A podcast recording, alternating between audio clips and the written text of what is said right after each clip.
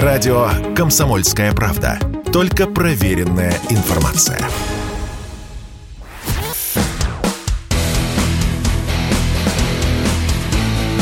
Программа с непримиримой позицией. Утренний Мордан. И снова здравствуйте, и снова в эфире Сергей Мордан, радио «Комсомольская правда». Все, с войной на сегодня покончено. Я думаю, достаточно в течение дня. А подписывайтесь на телеграм-канал Мордан, будете читать там. А, я, в общем, вам облегчу работу, буду писать и постить э, то, то, что важно.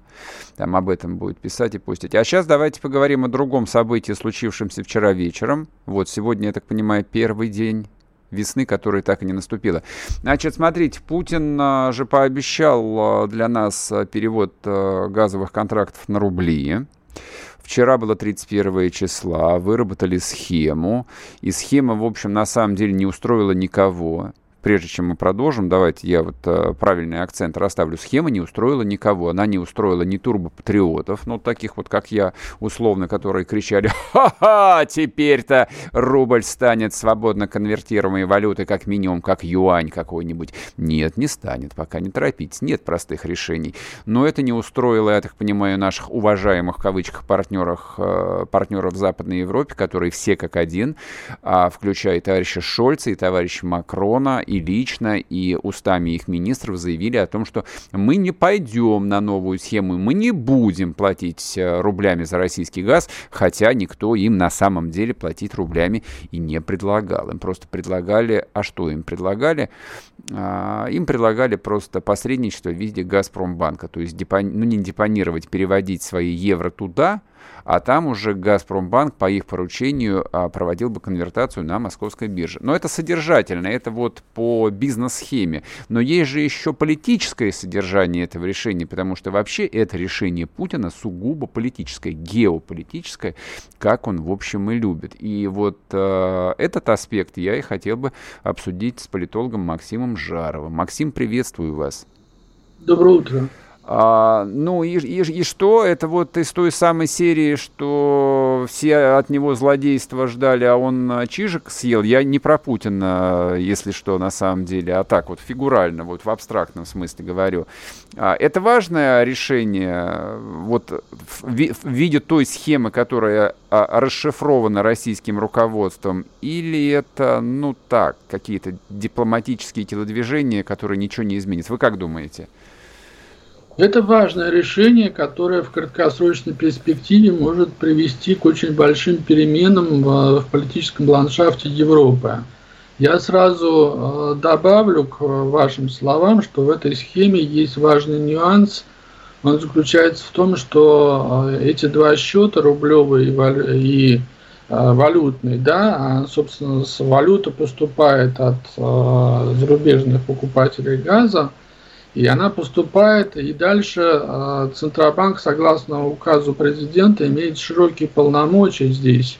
Там есть два пункта в этом указе, которые указывают на то, что обменный курс валюты на рубли может варьироваться в очень широких пределах.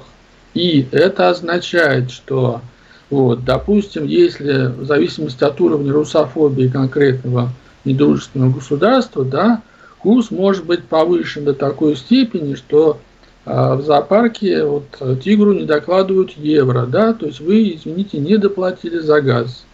Вот, а, пожалуйста, доплатите. Если а, люди отказываются доплатить разницу, да, вот при обмене валюты, то тогда газ отключается. Угу. Вот в чем суть этой схемы сейчас. Она предназначена для блокировки а, эмбарго на поставки а, российских энергоносителей, которые американцы пытаются сейчас а, заставить Евросоюз принять, и она направлена на блокировку попыток заблокировать, собственно, банковские операции самого Газпромбанка и вообще ограничить Газпрому возможность осуществления платежей международных.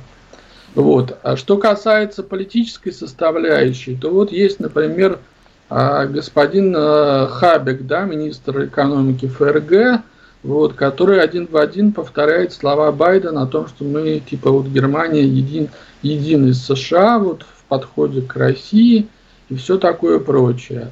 Вот э, сложносоставная очень коалиция сейчас в Германии, э, которая правит сейчас страной, и канцлер Шольц, он, в общем-то, выдвиженец именно этой сложной коалиции.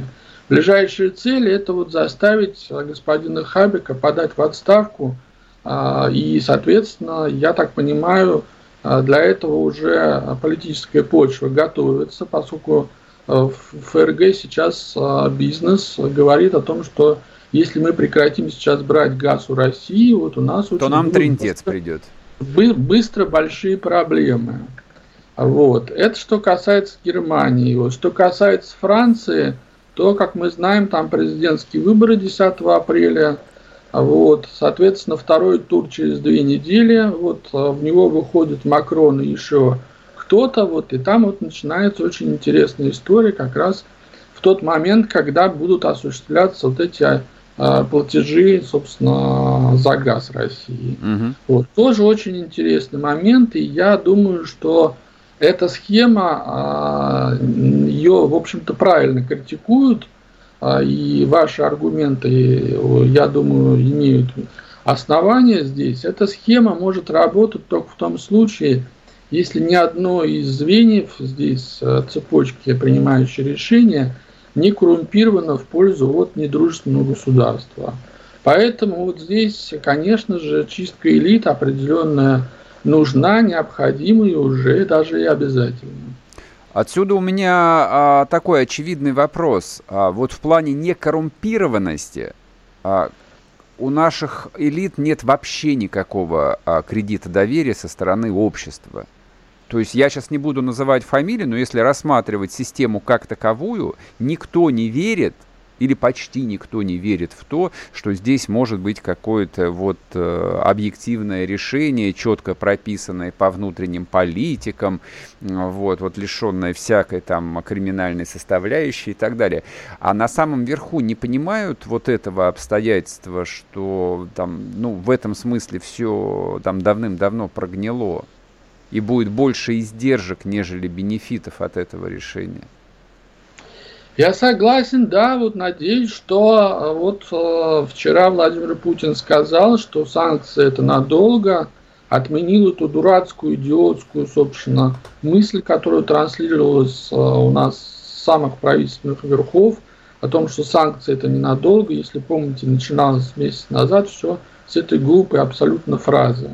Вот. Путин вчера сказал, что экономическая война нам объявлена, вот, и э, просьба правительства отныне, соответственно, все свои действия э, планировать, исходя из э, этого положения. Если это так, если это принято, собственно, уже за аксиому, вот, то из этого логично следует как раз и э, орг-выводы в отношении, собственно, тех чиновников и тех элит, которые ведут себя нелояльно. Ну вот надо посмотреть, будут ли какие-либо реальные действия в этом направлении на этот раз. А вы не думаете, что вот это вот внутреннее неприятие того обстоятельства, что, что санкции это надолго, оно ведь касается не сколько там конкретных чиновников, сколько а, я бы сказал бы, что всего правящего класса. То есть вот э, я вчера, позавчера, ну, говорил с людьми из больших корпораций, вот, ну, либо которые обслуживают большие корпорации, они говорят, что ощущения абсолютно, а, апокалиптические, в плане вот их ожидания от а, последствий жесткой конфронтации с Западом. И второе, что мне просто вот бросалось в глаза, они как дети, как инфантильные дети, не готовы даже рассматривать возможность там перестраивать свою работу, бороться, как-то выживать. Хотя люди 90-е прошли, казалось бы. Нет, они говорят, что ну типа вот месяц, там 2, 3, 4 максимум мы еще продержимся на старых запасах, а дальше нам конец. Нам конец конец. Если все это не закончится, нам конец. Ну вот это большая проблема, а, самая большая проблема, и в общем-то нужно было а, планировать всю, собственно, эту спецоперацию, исходя вот а, из подобных настроений. Вот. К сожалению, я так понимаю, этого сделано не было. Вот. Поэтому сейчас, если это все-таки будет принято решение вот, о каких-либо конкретных действиях в этом направлении, это будет все делаться сходу. Естественно, угу. это будет поначалу, надеюсь, что поначалу полностью эффективным.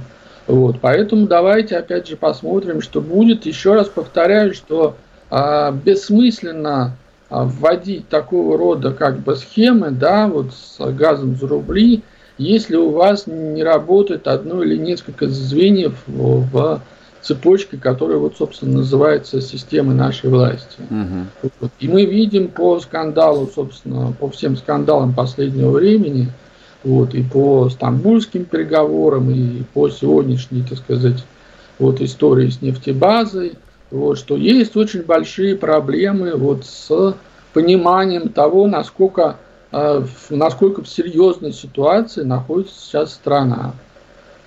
Ясно.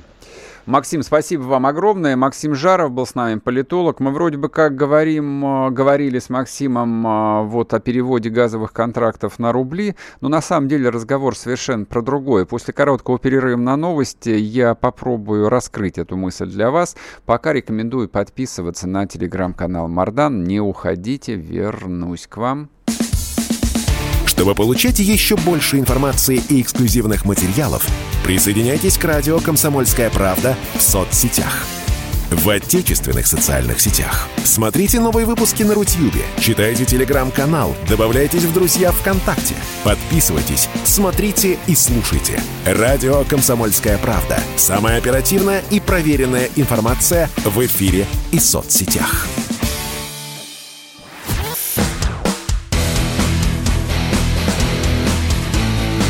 Программа с непримиримой позицией.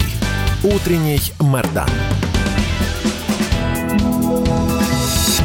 И снова здравствуйте, и снова в эфире Сергей Мордан, радио «Комсомольская правда» трансляции. Трансляции идут, соответственно, на Рутюбе, на ВК. Трансляция идет э, в телеграм-канале «Радио Комсомольская правда». Я, собственно, все ссылки в своем телеграм-канале Мардан кинул. Вот все, что работает на сегодняшний день, вы можете зайти и нажать на то, что удобно вам. К понедельнику мы организуем для вашего удобства вот в блоке, что было. Зашли, ткнули и смотрите.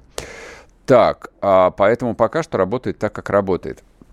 Потому что на Ютубе, да, а, для тех, кто вдруг по какой-то причине пропустил, на Ютубе вчера нам опцию а, видеотрансляции корпорации Google обрубила за нарушение политики. Цензура, старая добрая цензура. Странно, что так долго мы продержались. Ладно, а давайте поговорим про другое. Давайте поговорим, продолжим про другое, потому что тема газового контракта, на самом деле, она выводит на обсуждение темы ну, гораздо более широкой, более сложной и более опасной, имеющей абсолютно драматические последствия для нас, для всех.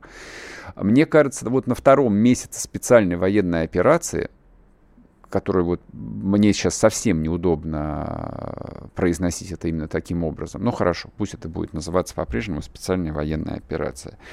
А вот э, на втором месяце очевидно, что ключевые вопросы, которые а, стоят перед страной, они касаются даже не готовности или неготовности экономики, экономической системы, каких-то конкретных отраслей, а готовности или неготовности, э, там, не знаю, Центрального банка и Минфина к изменившейся реальности. Они, кстати, вот что касается ЦБ, два слова я скажу. вот, по крайней мере, а, Набиульна-то оправдалась за то, что ее Путин оставил после того, как она из меня профукала половину ЗВРов.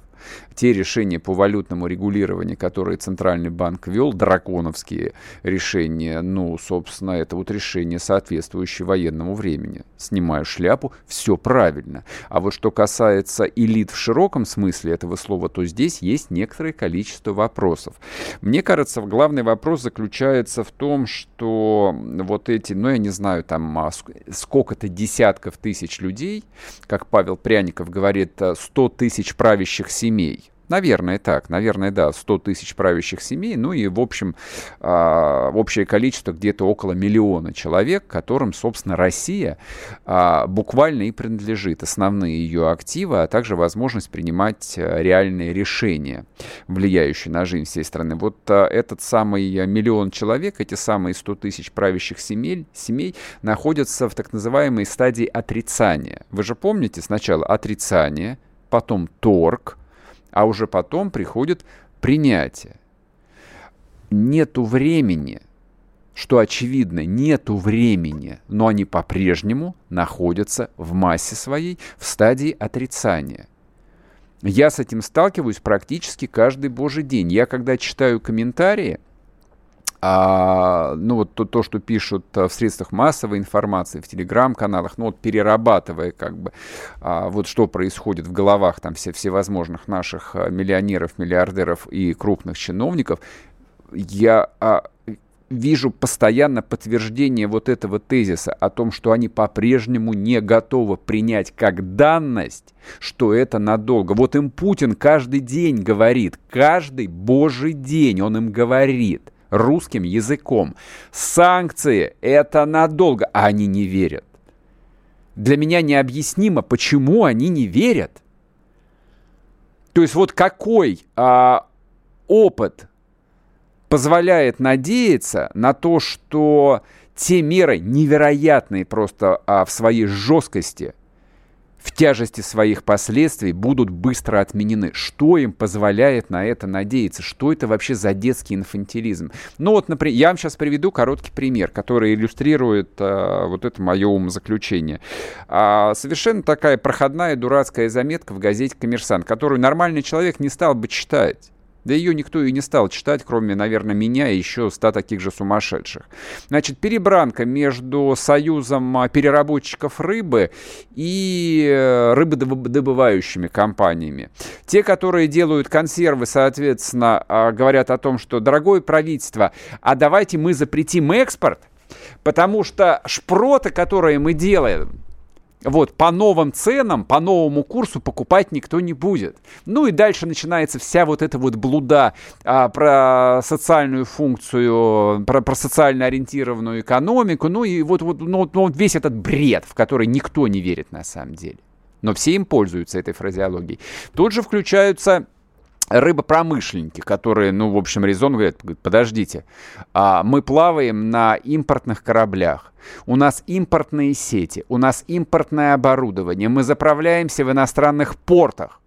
Но вот если говорить о Дальнем Востоке, они и заправляются точно так же а, в Корее или Японии. И платят иенами или вонами. Говорит, как это вы заморозите деньги? А нам что, в минус работать? Ну, мы э, просто уйдем с рынка в течение месяца максимум. Ни те, ни другие, я подчеркиваю, ни те, ни другие а, не работают над тем, чтобы, в общем, осознать простую вещь. Внешние рынки, вот эта вот экспортно ориентированная российская экономика закончилась 24 февраля. Нравится вам это или нет? Она закончилась.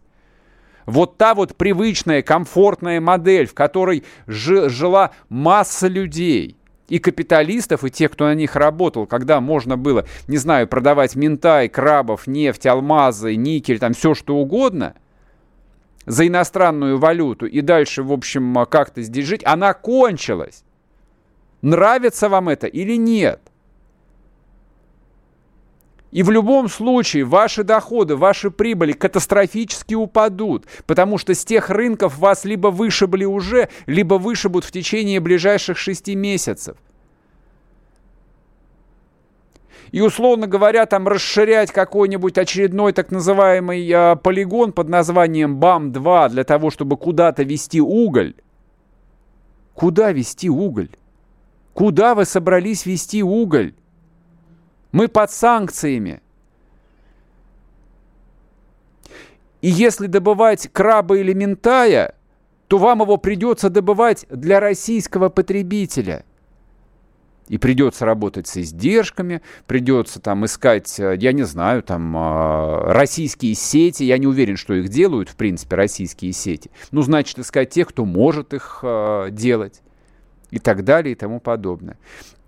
И это происходит сплошь и рядом. И я, вот то, чего я боюсь больше всего, что а, вот эта вот идея отрицания реальности, она является доминирующей, в том числе и на уровне бюрократов-политиков.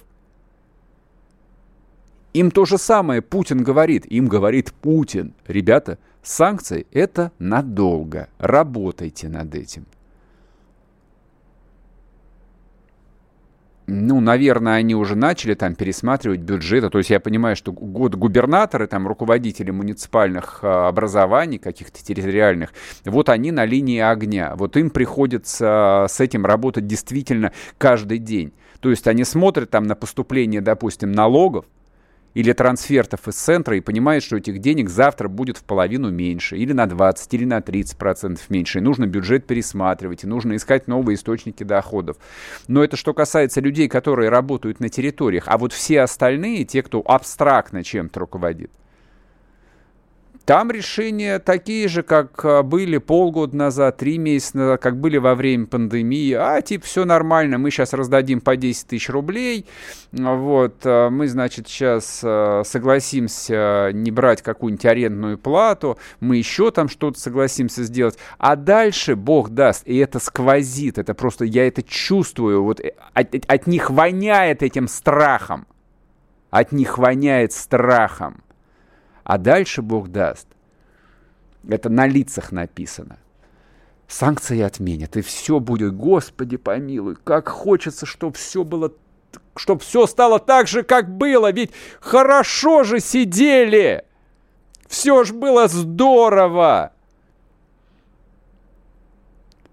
Контрсанкции ввели. Да ладно, бог с ними, пусть будут контрсанкции. Мы наш пармезан, условный хамон, знаем, где купить. Они его и покупали. Ну, а простых людей это никогда не интересовало. Вчерашняя новость о том, что яхта Мордашова, это владелец э, Череповецкого медкомбината, один из главных российских олигархов, один из а, самых богатых людей России, прорвал блокаду это, по идее, это хорошая новость же, это ж радость. Мордашов прорвал блокаду, и его а, там какая-то 148-метровая яхта, он ее, он ее недавно построил, вошла в порт Владивосток. И вот ходят эти люди по порту Владивосток, которые за месяц стали минимум в половину беднее, они и до этого жили не очень жирно, надо сказать. И они не понимают, что будет дальше – если корейцы и японцы там откажутся покупать их рыбу, смотрят на эту яхту стоимостью, не знаю, там в какие-то полмиллиарда долларов. Как вы думаете, что они думают, глядя на нее? Какие мысли им приходят в голову? Думаю, что не очень хорошие. Я бы на месте а, мэра Владивостока или руководства Владивостокского порта не разрешал, не разрешил бы а, этой яхте заходить в порт. Просто не разрешил бы чтобы не создавать социальное напряжение. Пусть дрейфует в открытом море, пока хватит дизеля. Вернемся после перерыва и продолжим. Не уходите. Вы слушаете радио «Комсомольская правда». Здесь самая точная и оперативная информация о спецоперации на Украине. Репортажи наших журналистов из зоны боевых действий. Много населенных пунктов брали вообще без боя, потому что ВСУ или националистические батальоны оставляли и бежали. В самом Донецке, по сообщению жителей, по нашим личным ощущениям, ночь прошла относительно тихо. Мне командир сказал, что у них там просто интенсивная перестрелка идет с обеих сторон. Заявление официальных лиц. Поэтому рассказывать, что Россия не вела переговоры или отказывалась, ну, это вранье. А 8 лет что мы делали? Ждали, терпели, просили, показывали, демонстрировали материалы. Комментарии экспертов. Ошибки совершила киевская власть, потому что на ее территории происходил конфликт. Срочные новости о ситуации вокруг Украины слушайте 24 часа в сутки на радио «Комсомольская правда». Никаких фейков, только проверенная информация.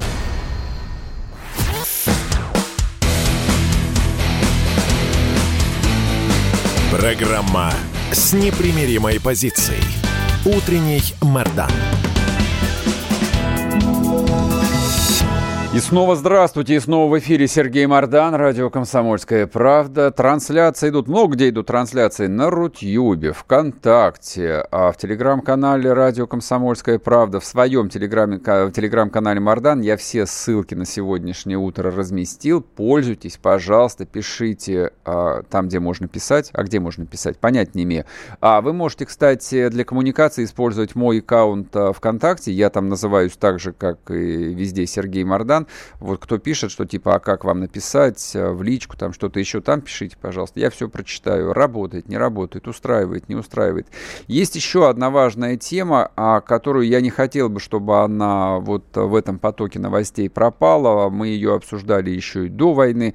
И я думаю, что вот сейчас тот самый момент, когда а, может быть, этот вопрос разрешит. Справедливая Россия за правду внесла в Государственную Думу законопроект о правовом статусе российских частных военных компаний. Для меня, вот я вам честно скажу, является очень большой загадкой, почему а, вполне общепринятая, существующая во всем мире а, практика, никак не легализуется в российском правовом поле. Хотя она есть. Хотя весь мир знает про ЧВК «Вагнер», который на самом деле не существует. То есть почему а, а 1 апреля 2022 года мы должны обсуждать а, вероятность того, что этот законопроект будет хотя бы рассмотрен, не говоря уж о том, будет ли он принят. С нами на связи писатель-публицист Николай Стариков. Николай, здрасте. Здравствуйте. Вы ведь, э, помимо прочего, еще и видный функционер партии э, «Справедливая Россия за правду». Ну, вы так сказали. Я являюсь Э, членом руководящего органа. Вот, а, а что вас напрягло? Член Центрального совета. А, слово функционер вас напрягло? Нет, функционер это хорошее ну, слово. Конечно.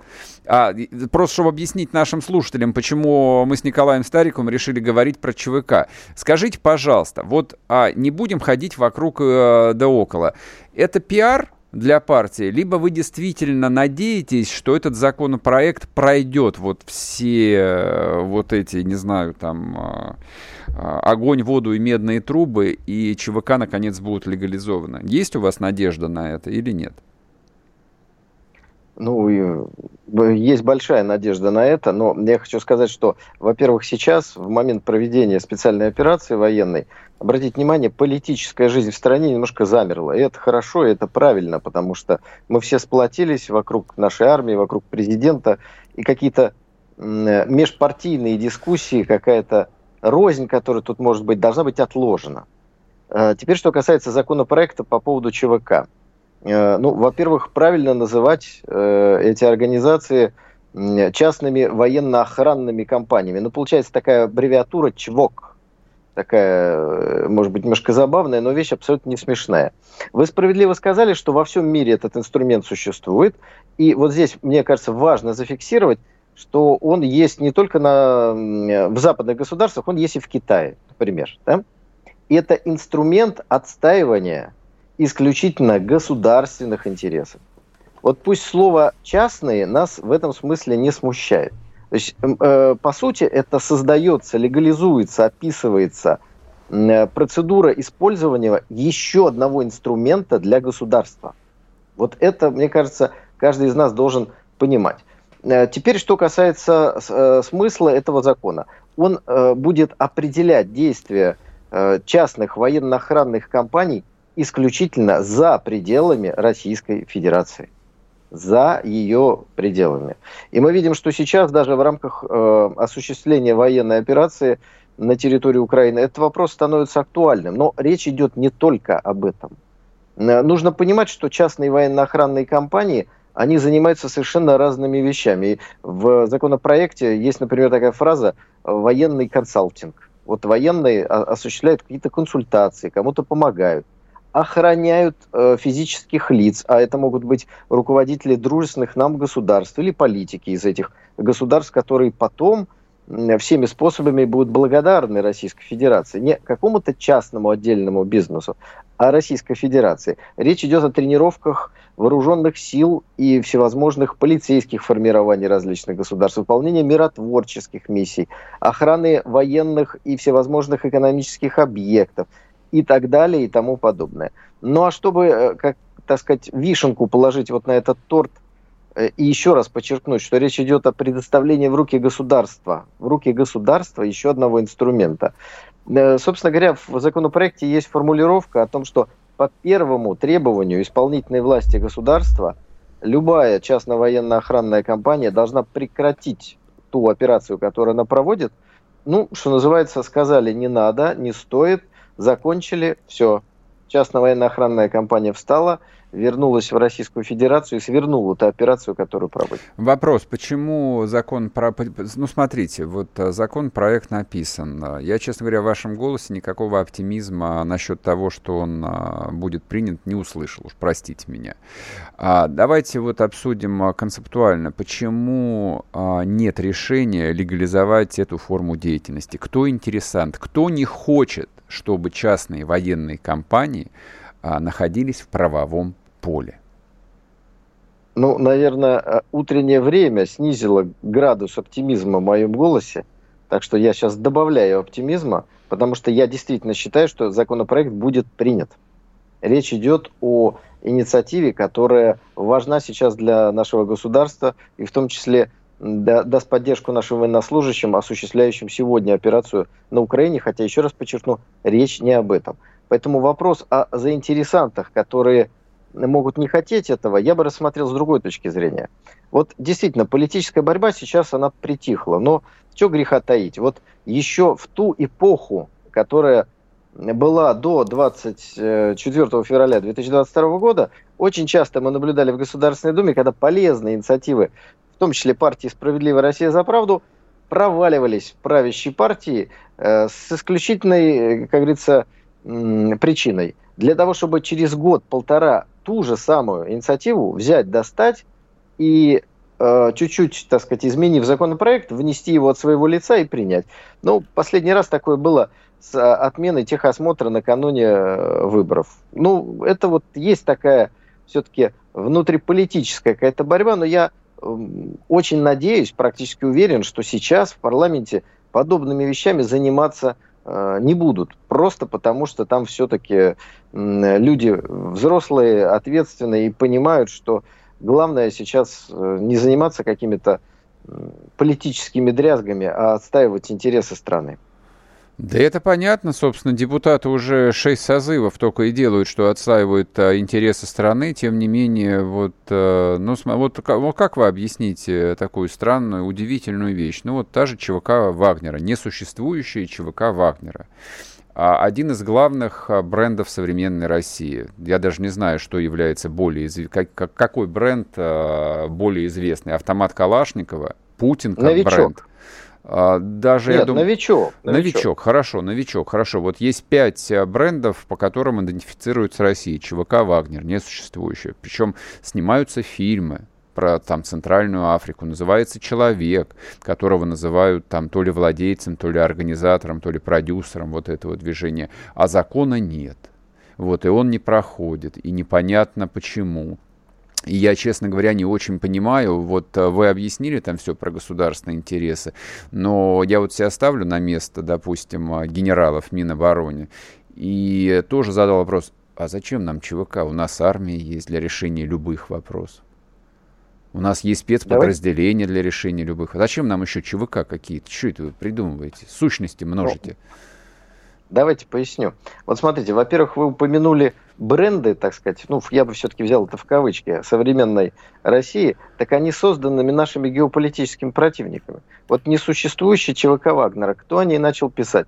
Совестливые журналисты, которые в основном все убежали куда-то за рубеж и оказались иностранными агентами и так далее и тому подобное. Про э, новичок, британская разведка осуществила... Николай, бог с ним, не, не будем тратить время наших слушателей на Нет, обсуждение совестливых журналистов. У нас конкретный вопрос. А, вот, Я а, конкретно отвечу, вот Сергей. Как Давай, бы, Мин, Мин, Минобороне нужны эти ЧВК или нет? Зачем? Ну, э, все-таки, Сергей, я закончу мысль, да, при всем к вам уважении. Итак, э, те бренды сформированы э, нашими внешними противниками с использованием различных инструментов. И вот сейчас нужно понимать, что мы создаем инструмент, который тоже попытаются какими-то черными красками э, нарисовать. Но вы упомянули Центральноафриканскую республику. Там есть определенные задачи. Э, обратите внимание, там как начинают французы в Мали переживать. 30 секунд у нас везде, до перерыва. Не везде государство может, должно и хочет выкидывать флаг, использовать угу, армию, специальные подразделения. Вот для таких задач существуют частные военные охранные структуры, которые должны быть описаны законом угу. и которые являются инструментом государства. Понял, да, вот теперь понял. Ладно, в общем, мы желаем тогда успеха вам вот, в проведении этого законопроекта. Надеюсь, что, в общем, вас поддержит э, правящее большинство, правящие партии, но если им будет до этого. Николай Стариков был с нами в эфире. Мы говорим о законопроекте, который выдвинула партия «За правду. Справедливая Россия» по легализации э, частных военных компаний, которые вроде бы как есть, но на самом деле их нет, а вроде бы как они нужны, потому что, в общем, это, это круто. Это так же круто, как русские хакеры, которых тоже вроде есть, но на самом деле они... Да, на самом деле их нет. Так, ладно, вернемся после перерыва, не уходить, продолжим. Радио «Комсомольская правда». Мы быстрее телеграм-каналов.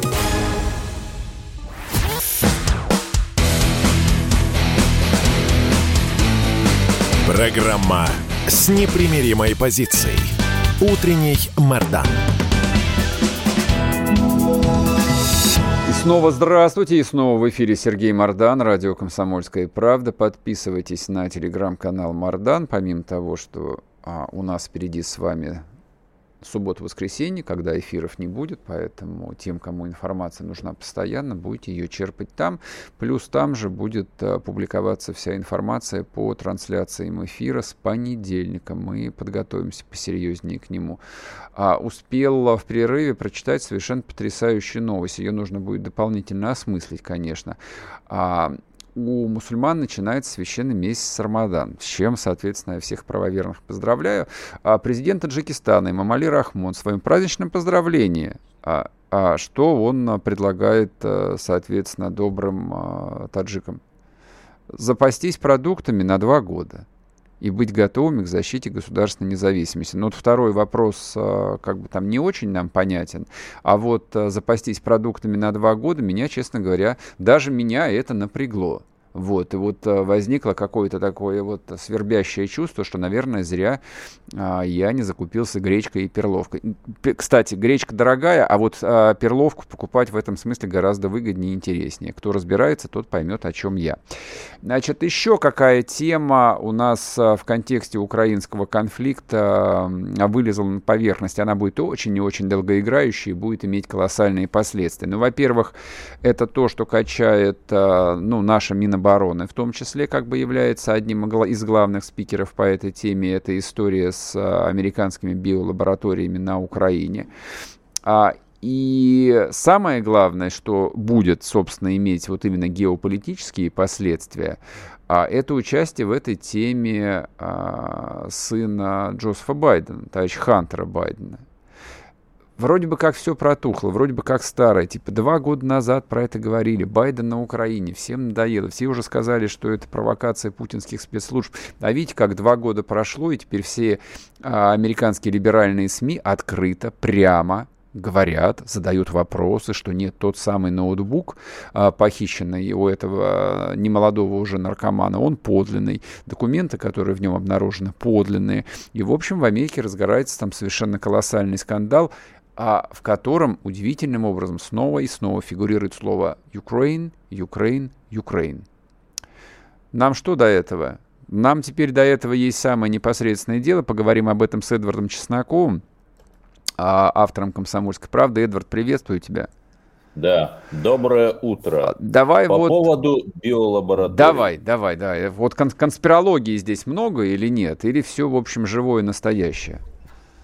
Тут вопрос очень тонкий. Никто еще не поймал за руку там этих украинских и американских биолаборантов. Никто не показал пока документа, где было бы четко написано, вот там боевые вирусы, хотим убить всех человеков и так далее. Но я хочу обратить внимание, например, что ни организаторы Холокоста, вы простите за это сравнение, mm-hmm. да, Э, но э, и их никто не поймал за руку, и историки так и не показали там какого-нибудь документа за подписью лично Гитлера, да, об окончательном решении еврейского вопроса. Эти ужасающие события были. И здесь мы о том, э, что очевиднейшим образом совершались военные преступления в этих биолабораториях, можем судить только по косвенным неким инструментам. Например, в Харькове, там есть биолаборатория, ее строили американцы, есть э, в архивах отчеты на сайте Госдепа, сейчас, разумеется, удаленные, что в 2012 году э, американцы инвестировали 1 миллион 600 тысяч долларов на строительство этой лаборатории. И э, в 2018 году, это те документы, которые я видел лично, эта биолаборатория изучала высокопатогенный штамм птичьего гриппа. Штамм был со стопроцентной летальностью. То есть 100 подопытных птиц они испытывали на куриных эмбрионах, заразили, и все 100% умерли. И что поразительно, дату оцените с января по август 2018 года. Я вбиваю, просто вбиваю в поисковике в этот период куриный мор, как по Булгакову. И первая же новость на юге России в июле 2018 года, то есть как раз в разгар этих исследований, когда они уже завершались и по идее должны быть какие-то натурные испытания, происходит куриный мор. Первый с начала года. Ну, с одной стороны, это совпадение, а с другой стороны, не совпадение. Так, хорошо. А есть ли вот понимание на сегодняшний день, тема же обсуждается там на самом деле очень давно, а, а несколько десятков биолабораторий, причем это только 25. на Украине, 25, да, а плюс биолаборатории по всему миру. Как а, американцы это объясняют а, своим гражданам? Вот у них не возникает резонный вопрос, какого черта, зачем так много?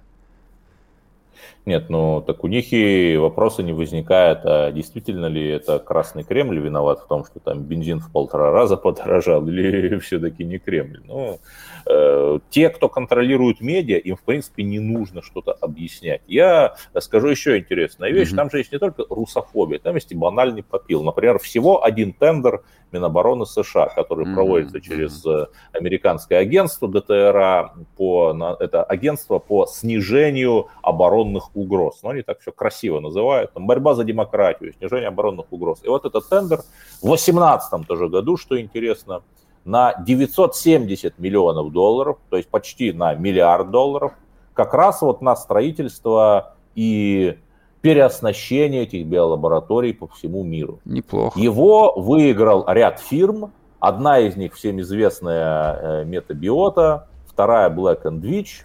И Метабиота, в которую инвестировал сын Байдена Хантер Байден через свою фирму Розамон Сенека. То есть представьте себе, что сын президента связан с денежным потоком почти на миллиард долларов. Риторический вопрос, как вы думаете, есть тут попил или нет?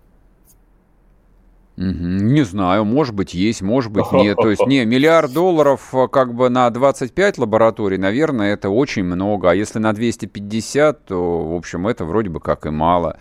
Вот. Э, то есть, исходя из, из отечественной практики, нашего понимания, что такое настоящая взрослая коррупция, ну, довольно смехотворно. Господи, какой-то миллиард долларов. Да о чем вы говорите? У нас вон космодром Восточный ну, да, строится 20 оценил, лет.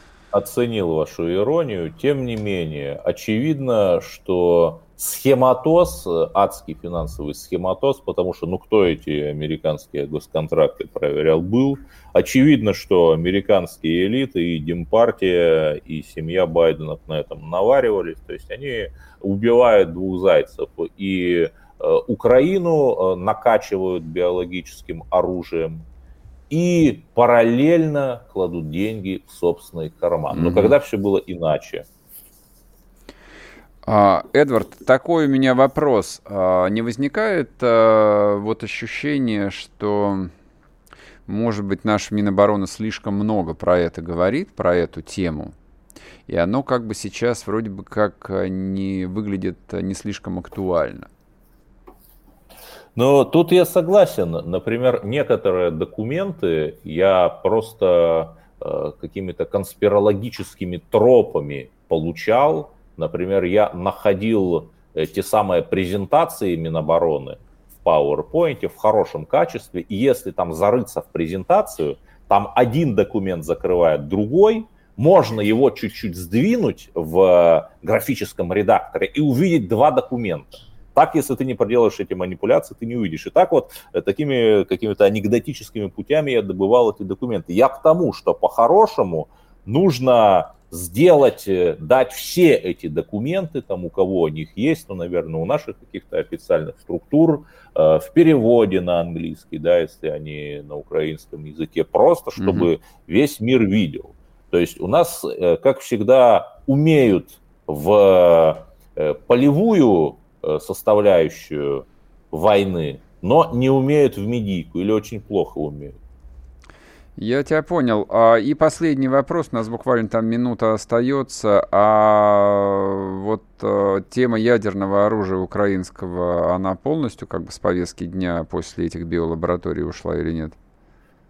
Ну, я не сказал бы. У них есть э, институт ядерных исследований в Киеве, где 700 человек работало, mm-hmm. и институт этот проектировал, например, саркофаг над Чернобылем знаменитым. Ага, ага. И теоретическая возможность э, даже сейчас сделать э, какую-то грязную бомбу у них есть, собственно, поэтому мы там Ну, ну сейчас, сейчас-то уже нет, наверное. Нет, не, несколько АЭС, там Ровенская, по-моему, до сих пор контролируются хунтой. А, кстати, сегодня уже под утро пришли сообщения о том, что русская армия оставила Чернобыльскую станцию и, соответственно, город Славутич. Вот, я не знаю, пока официального подтверждения от Минобороны нет, но украинские паблики публикуют там вплоть до акта сдачи приемки. Ну, в общем, как бы люди-то все ответственные, люди все взрослые, понимают, чем имеют дело. Это вот так, это к слову. Ну, не знаю, дождемся здесь, в общем, комментариев каких-то, посмотрим все это в контексте передислокации, которые вооруженные силы проводят. Эдвард, спасибо огромное. Эдвард Чесноков был с нами, журналист «Комсомольской да, правды». А, говорим о вещи, которые, в общем, может быть, выглядят, конечно, и слегка конспирологично, и для некоторых смешно, хотя лично вот сказать вам честно, для меня это никогда смешно не выглядело. То есть я просто вот, будучи взрослым человеком, когда натыкаюсь на информацию, которую не могу себе объяснить, я начинаю напрягаться. Какого черта, зачем на территории Украины, а там не только Украина, держать 25 биолабораторий? Зачем? Причем в этих проектах задействован Пентагон. Это официальный документ, он подтвержден документами. Зачем? Меня это беспокоит. Нет, не нравится. Вот. То, что, в общем, нигде не рвануло, это не говорит о том, что оно и не рванет. Я с вами останусь еще ненадолго. Поговорим про Белгород. Не уходите, обсудим последние новости. Радио «Комсомольская правда». Срочно о важном.